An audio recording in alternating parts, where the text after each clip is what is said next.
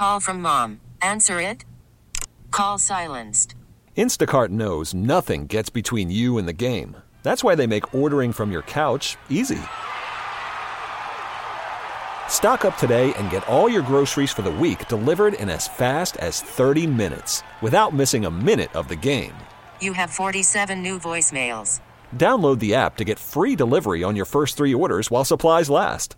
Minimum $10 per order. Additional terms apply. Mistress Carrie, weekdays 10 to 3 on WAAF. Podcasts are always online and on your schedule at WAAF.com. Is this Carrie? Yes, it is. Hey, this is Rich Robinson. What's going on, Mr. Robinson? How you doing? I'm really good. How are you doing? I'm doing okay. I appreciate you calling me. You got a lot going on. Yeah, four small babies. Are you home right now? Yeah, we just got back. So, So you're we in full Europe. blown dad mode right now. Exactly. Absolutely. Is it more stressful to be on tour or to be home with all the kids? Uh, I don't know. I'd say it's probably uh, pretty much on par with each other, just for different reasons. A bunch of kids running around or a rock band? It could Yeah, go either way. Exactly. That's how it goes. Well, I was surprised when I found out you guys were releasing more new music so fast. Well, when you know we went into the studio, and I and actually I wanted the first record to be a double album because we had recorded about twenty seven or eight songs for the for, for High Water One, um, and you know just being in the studio and and the way that record labels are, they wanted me to separate them. So I was like, all right. And then a year into the tour, I had written some more songs. So I decided to, uh, you know, bring John in to write some lyrics on some of them. And, um, and then, you know, we recorded in Wales at this place called Rockfield, which is a famous studio and, uh, where Queen recorded and all that stuff. And then, and so we had another three songs to add to the record and you know so this is the way that i sequenced it was more like the first record was was more like hey here we are this is who we are this is what we do what we sound like. And then the next record was more of hey let's go somewhere else and here's where we're going to go. You know what i mean That studio in Wales, is that the one out in the farmhouse in the middle of nowhere? It's uh, it's near a town, a big town called Monmouth. Not a big town, but it's a Welsh town called Monmouth. But it's uh, it's it's a cool town. It's you know, it's on a farm. It's a horse farm, and there's like stables, and but there's this studio there that's been there forever. So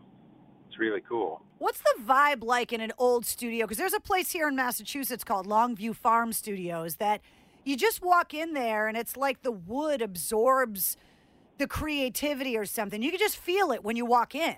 you know, sometimes places have energies, and that can be good and bad. You know, um, sometimes places are creepy. Sometimes they're, you know, have this like really great feeling. You know what I mean? You never know what you're really going to get. Um, but this place felt really cool. There was some interesting vibes there, and I think that we capitalized on it. You know, we all felt it and and went in and did it. Now, did you record part of this in Nashville and then move everything to Wales? Well, we had recorded the first two albums in Nashville. So we record, like I said, we recorded 26 songs in Nashville for High Water, and I and I'd originally wanted it to be a sing a double album, you know, like 20 songs on there. Uh, but because we split them up, um, we, you know, kept it at what it was, and we were touring. And when we went on tour, I had written some more songs, and I and like I said, I brought John in to write some lyrics on a couple of them, and um, and so almost, I don't know, I'd say nine months later, while we were on tour in Europe, we just decided to, at the end of the tour, go down to Wales and record these new songs that I'd written. So you talk And, about uh, touring and working on these new songs and and how they went to a different place. So what kind of effect in your songwriting did that tour have on you? Well, I mean, everything has an effect. You know, I mean, everything in the world is an inspiration. Everything kind of goes in and, you know, where you travel, what you see, what you eat, what you watch, what you read, how you feel, love, loss. You know, babies, death, love, life. You know, I mean, all these things just kind of fill your system with experience, and that experience colors how you write. You know, uh, and musically, it's always subconscious. It's not like I had a bad day and I'm gonna write an angry song. I mean, it's never been like that. There's nothing that obvious about it. What I like about music is that it's so it's it's so ethereal and subconscious. You know what I mean? Like things come and you know, it's like, wow, I don't even know where that came from and you know, and then other times uh, you know, things flow, things don't flow. It can transport you places. It can, you know, I don't know. It's it's such a strong effect on the on the human psyche, you know. And so all of these things, the touring, this, that, you know, it gets you in these. It's almost like a wave. It kind of gets you in this wave, you know. And as a band, when you're playing every night, you're sort of working at the peak of your powers.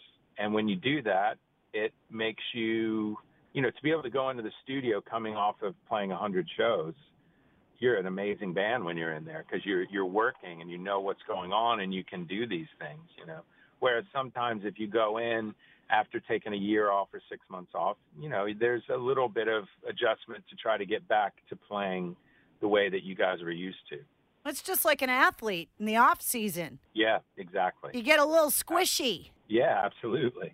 Well, the EP is called In Here and it comes out uh, in a few weeks, actually, right? On September 6th? Yep, exactly. Yeah. And then High Water 2 comes out on October 18th. Yep. So does that mean you guys are going to end up going back out on the road again now after you just got uh, home? Probably next year. Gotcha. You know, yeah. You need some time to get squishy. We need some time to like, you know, get lazy and forget how to play and forget the songs. so that so that we can jump back in there and then you know and not be lazy and not forget the songs. Well now that you're home and it's almost the school season you slip right back into you know dad mode. So are you you know the school bus driver? Are you the soccer practice dad? Like what's up when you're home? Luckily my kids are young and they're not doing any of that yet so uh, I don't have to drive to soccer practice or anything like that. But I do drive them to school we take turns, you know, driving them here and driving them there. So, you know, there is that element to it, which is great. There's nothing more grounding for a rock star than changing a baby's diaper. Exactly. Hit you right in the face. Have you noticed already that maybe these musical genes that run in your family are, are in the kids as well? Um, uh, yeah, I mean, I would say that, you know.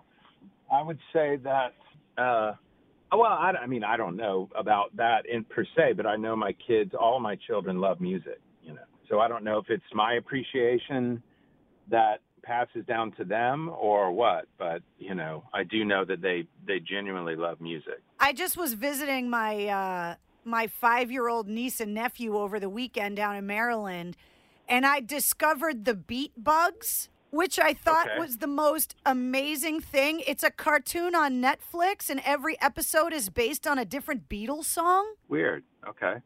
And and the characters are all based on you know like Lucy in the Sky with Diamonds, and every song is you know different lyrics, and so there's a whole generation of little kids running around singing Beatles songs, not because they know the music, but because they were exposed to it through a cartoon on Netflix. Well, also, I mean, I kind of believe that we pass down cultural sort of uh, phenomenon like the Beatles down almost through our DNA.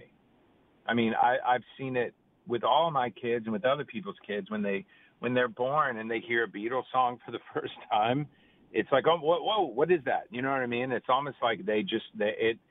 There somehow that's embedded in their memory, and and because it's always the same. I've never seen a a kid be indifferent to a Beatles song. It's pretty crazy. We've gotten in countless music debates. I mean, we're, you know, we're a rock station, so obviously in the halls when we're all sitting around, you know, greatest band ever, blah blah blah. And I have always said favorite band of all time, the Beatles, most influential band of all time, the Beatles. Do you agree with that? I mean, I think that the Beatles had the the gaze of the world on them. Like the eye, the the the great eye of of the world just kind of looked at them and kind of bestowed that on them. Um, and from a cultural standpoint, I would say that it probably they probably had the most influence across the world.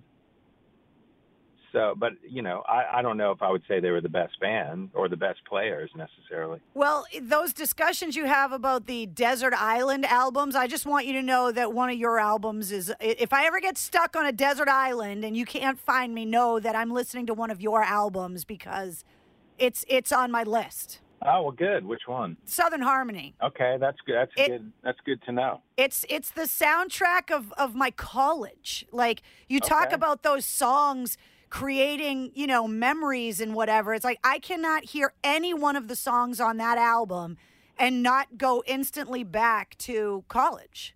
It's just That's great. they're attached. So if I'm ever missing from WAAF and you find out that I'm, you know, on an island somewhere, just know that that's probably what I'm listening to. All right, I'll tr- I'll try to drop you. A, I'll airmail a, uh, a copy. Hey, when you guys go back out on the road next year, will you please come back up to the studio? Absolutely, We would love to have you guys come back up and play again. absolutely. That'd be great. Well, enjoy your squishy time off. All right, I will. enjoy forgetting how to play all your own music for a while. Exactly. You gotta push And uh, the brain. new EP is out on September 6th. It's called I'm uh, In Here. And the single is out now. And then obviously High Water 2 comes out in October. Absolutely. Rich, thank you so much for taking the time out of your busy day. I really appreciate it. Thank you too. Mistress Carrie, weekdays 10 to 3 on WAAF. Podcasts are always online and on your schedule at WAAF.com. This episode is brought to you by Progressive Insurance. Whether you love true crime or comedy, celebrity interviews or news, you call the shots on what's in your podcast queue. And guess what?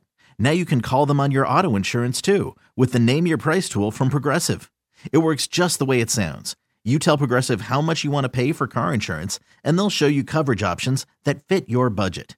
Get your quote today at progressive.com to join the over 28 million drivers who trust Progressive. Progressive Casualty Insurance Company and Affiliates. Price and coverage match limited by state law.